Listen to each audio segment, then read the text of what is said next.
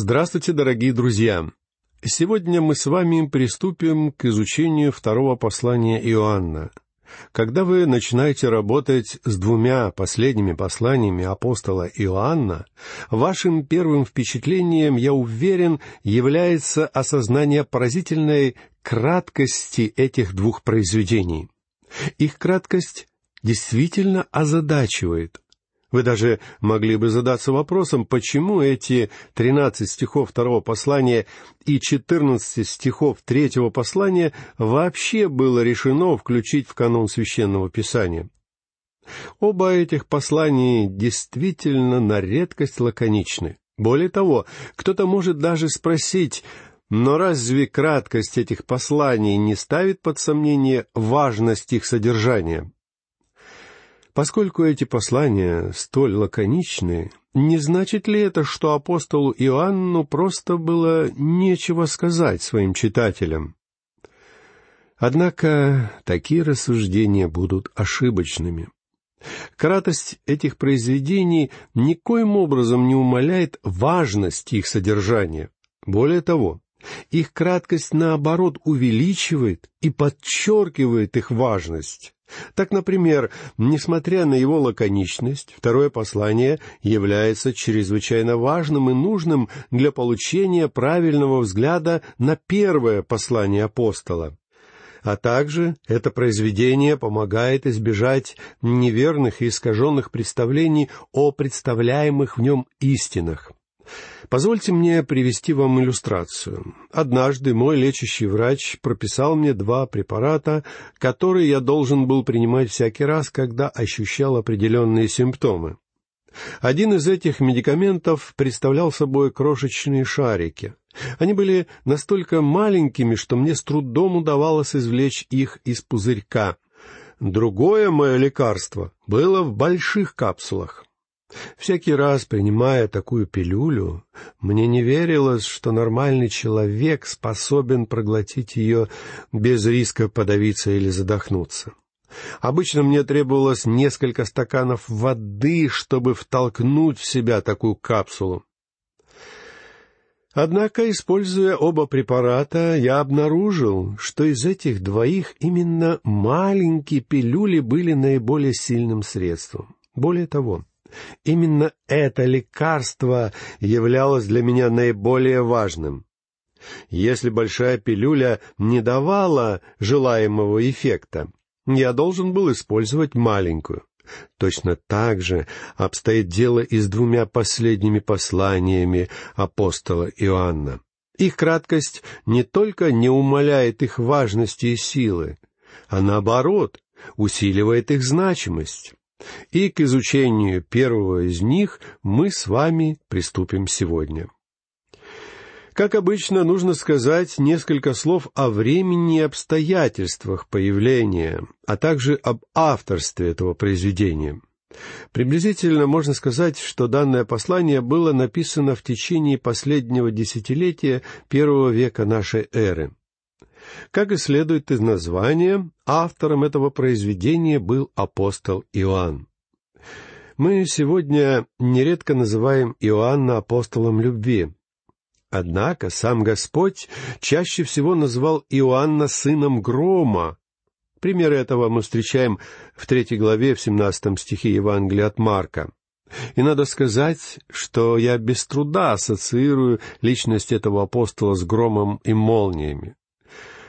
Мы с вами, я надеюсь, убедимся в справедливости этого сравнения, когда увидим, с какой категоричностью апостол строит свои рассуждения. И одним из самых ярких примеров этой категоричности является то, что Иоанн говорит о проявлении любви к братьям по вере. Верующие должны проявлять любовь к братьям по вере. В противном случае они не являются чадами Бога. Говоря о характере этого произведения, необходимо отметить, что оно является личным письмом апостола Иоанна. Это послание во многом схоже с посланием апостола Павла к Филимону, которое также являлось весьма личным письмом. Апостол Иоанн адресовал свое второе послание избранной госпоже и детям ее. Нередко задается вопрос, является ли греческое слово «электа», переведенное у нас как «избранное», именем какой-то конкретной женщины в той церкви, или же под этим словом апостол имеет в виду саму поместную общину. В этом случае детьми апостол мог назвать либо реальных детей этой конкретной женщины, либо духовных детей церкви. Надо сказать, что в данном случае мы вполне можем допустить двоякое толкование. Лично я склоняюсь к точке зрения, что здесь идет речь о церкви, а не о конкретном человеке. Это позволяет применить данное послание к церкви в целом, в том числе и к нашей сегодняшней церкви. Вы должны вспомнить, что Иоанн являлся апостолом, который писал о семье Бога. Апостол Павел писал о церкви Бога, в то время как апостол Петр писал о Божьем правлении. Если при изучении произведений, написанных этими апостолами, вы будете все время держать в памяти данные сведения, это поможет вам понять многое из того, что говорят эти новозаветные авторы. Но независимо от того, адресовано ли это послание конкретной женщине в церкви или же всей церкви в целом, апостол Иоанн рассматривает все сказанное в контексте разговора о Божьей семье. Однозначно можно утверждать лишь одно. Либо какая-то женщина, христианка, либо это какая-то поместная община проявляли щедрое гостеприимство ко всем тем людям, которые называли себя христианами. При этом некоторые из этих людей были явными еретиками, отвергавшими божественность Иисуса Христа, а также некоторые другие великие истины христианской веры. В своем послании апостол Иоанн произносит предостережение против такого щедрого и гостеприимного отношения к подобным людям. В этом и состоит главная цель этого короткого произведения. Тему этого послания можно выразить одной единственной фразой «ради истины». Дело в том, что когда истина и любовь вступают в противоречие друг с другом, истинно приобретает первоочередную важность. И именно ей должен отдаваться первоочередной приоритет. А теперь пребывают сии три — вера, надежда, истина и любовь. Нет. Апостол Павел сказал так. А теперь пребывают сии три — вера, надежда, любовь, но любовь из них больше. Однако, когда на сцену выходит истина, именно она становится на первое место. Иными словами, истина стоит того, чтобы бороться за нее. Именно поэтому щедрое и милостивое отношение к лжеучителям является столь серьезной ошибкой. Это позиция, на которой я стою абсолютно твердо и безапелляционно.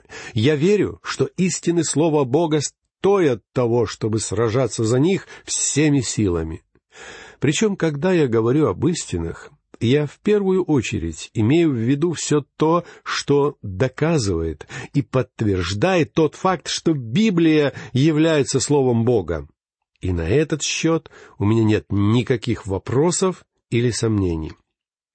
Вторая, не менее важная истина — это божественность Иисуса Христа, а также работа, совершенная им на кресте ради нас. Когда я встречаю человека, который верен этим основным истинам, я без труда готов смириться с тем, что мы с ним расходимся в каких-то несущественных вопросах.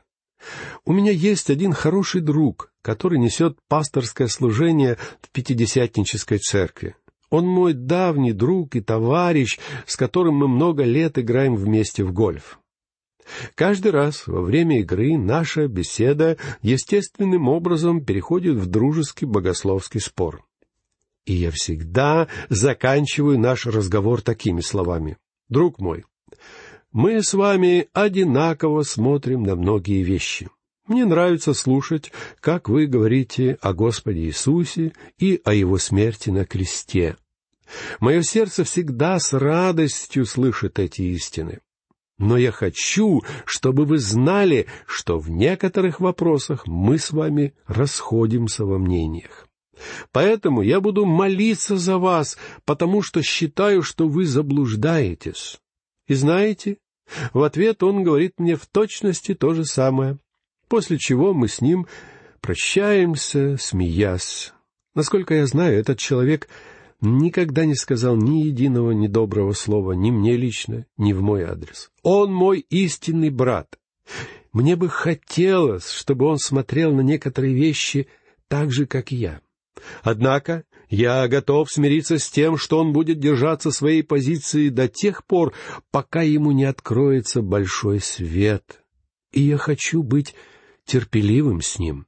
Однако при этом я знаю, что он твердо держится правильного взгляда на такую истину, как богодухновенность священного писания. Он твердо держится истины о божественности Христа и того факта, что Христос умер за нас. А когда человек верен всем этим истинам, он становится моим братом, и я не могу не признать этого факта. Друзья мои, ключевым словом в первом послании Иоанна являлось слово «любовь». Однако это была любовь, которая ограничена рамками Божьей семьи. Дети в семье Бога должны любить друг друга. Это признак Божьего чада. Такой человек любит Христа и любит своих братьев. А рассуждение о том, как именно дети Божьи должны любить друг друга, это основная тема и главная суть всего первого послания Иоанна. Было бы разумно и полезно ненадолго возвратиться к первому посланию апостола и вновь вспомнить его главную мысль. Мы находим ее в десятом стихе третьей главы. «Дети Божии и дети дьявола узнаются так. Всякий, не делающий правды, не есть от Бога, равно и не любящий брата своего». Иоанн сознательно формулирует эту истину с отрицанием, чтобы никто, называющий себя христианином, но не исполняющий это требование, не смог обойти данное условие. Вы не можете обойти это требование, если в вашей жизни вы не воплощаете праведность, вы не принадлежите Богу. Это внешний признак, отличающий истинное Божье чадо. Вы должны знать Господа Иисуса как своего личного Спасителя, а доказательством этого для других людей является тот факт, что в своей жизни вы наглядным образом демонстрируете праведность. А если вы не любите ваших братьев, тогда вы не Божье дитя. Но здесь, конечно же, речь идет о ваших братьях и сестрах во Христе, а вовсе не о каком-то всеобщем братстве всех людей ибо Библия ничего не говорит о подобном братстве. Так что, если вы не любите ваших братьев во Христе, тогда вы не дитя Божье. И не я сказал это. Эти слова произносит Иоанн, поэтому, если вам не нравится данная истина, тогда обращайтесь с претензиями к самому апостолу. Иоанн говорит, что вы можете определить, является какой-то человек истинным верующим или нет, по его праведной жизни и его любви к другим христианам. Ну а как нам быть с погибшими грешниками, которые не принадлежат к семье Бога? Должны ли мы любить их? Что ж, в Евангелии от Иоанна нам сказано, ибо так возлюбил Бог мир, что отдал Сына Своего Единородного, дабы всякий верующий в Него не погиб, но имел жизнь вечную.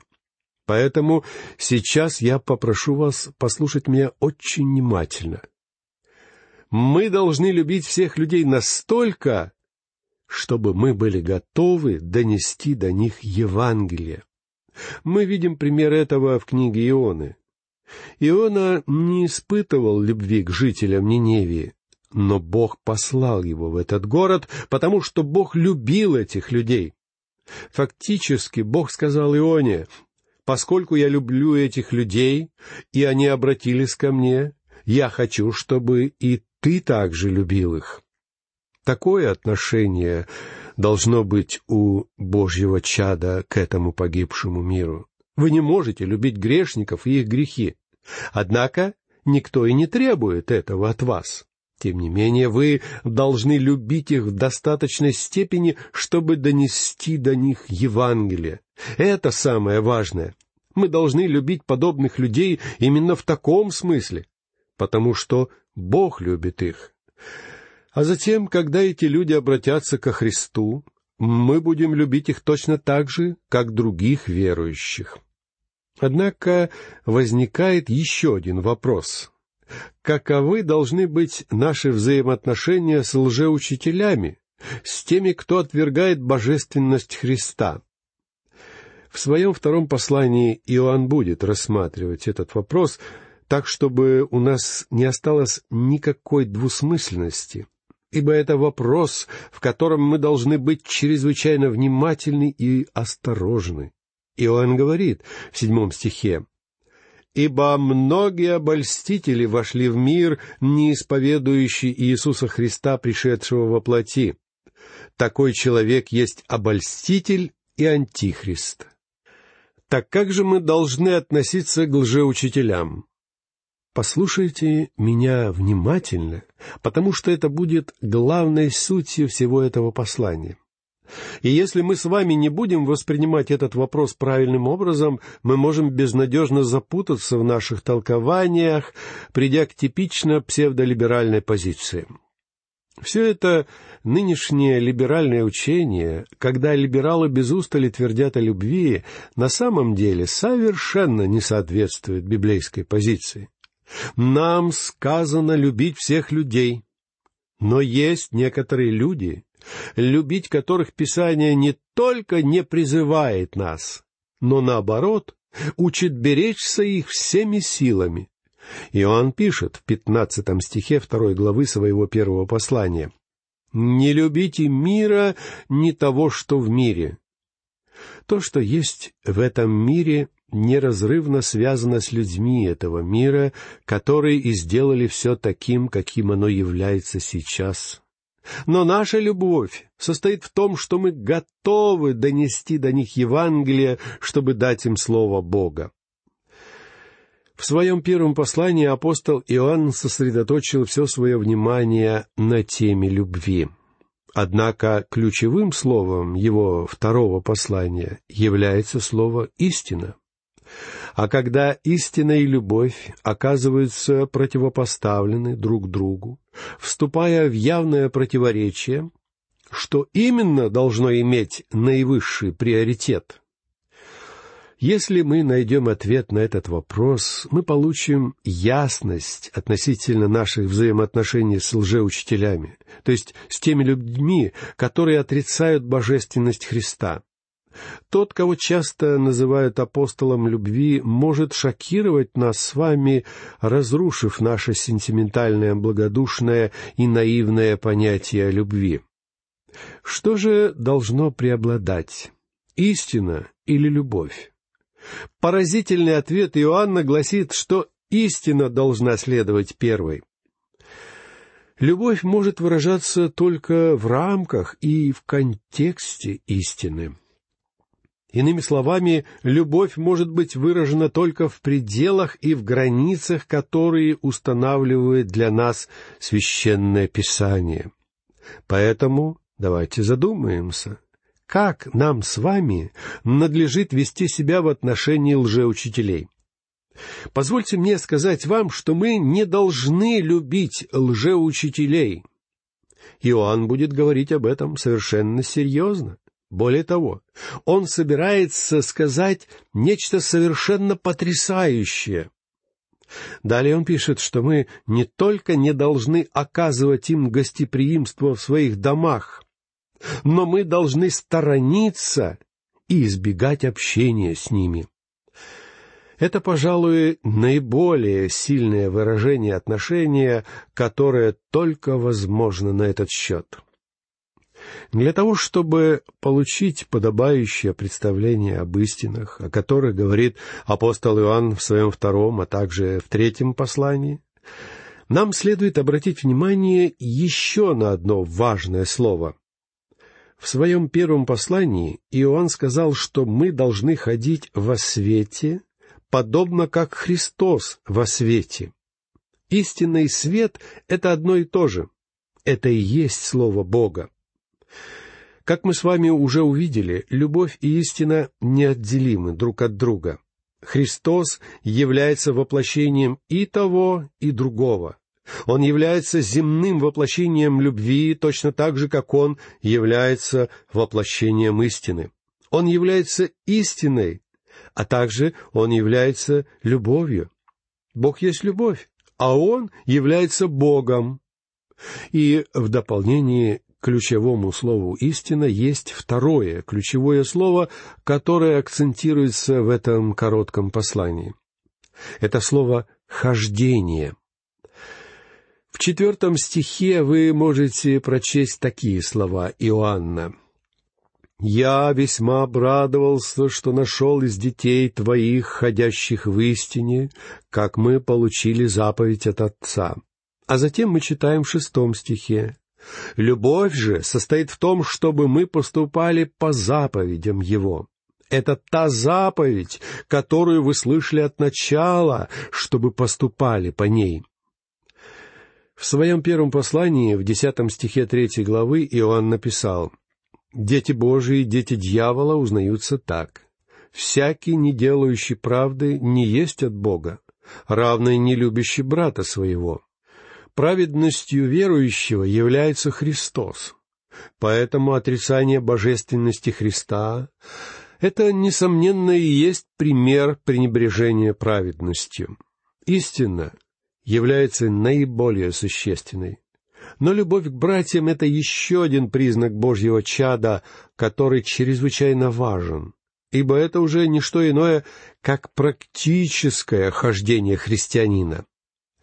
Рассматривая второе ключевое слово, мы заходим в противоположный конец спектра христианской жизни. Важна не только истина, но также и практическое хождение верующего. А потому нам заповедано любить наших братьев. Давайте, дорогие мои, будем всегда помнить об этой важной истине. И на этом я сегодня прощаюсь с вами. Всего вам доброго, до новых встреч.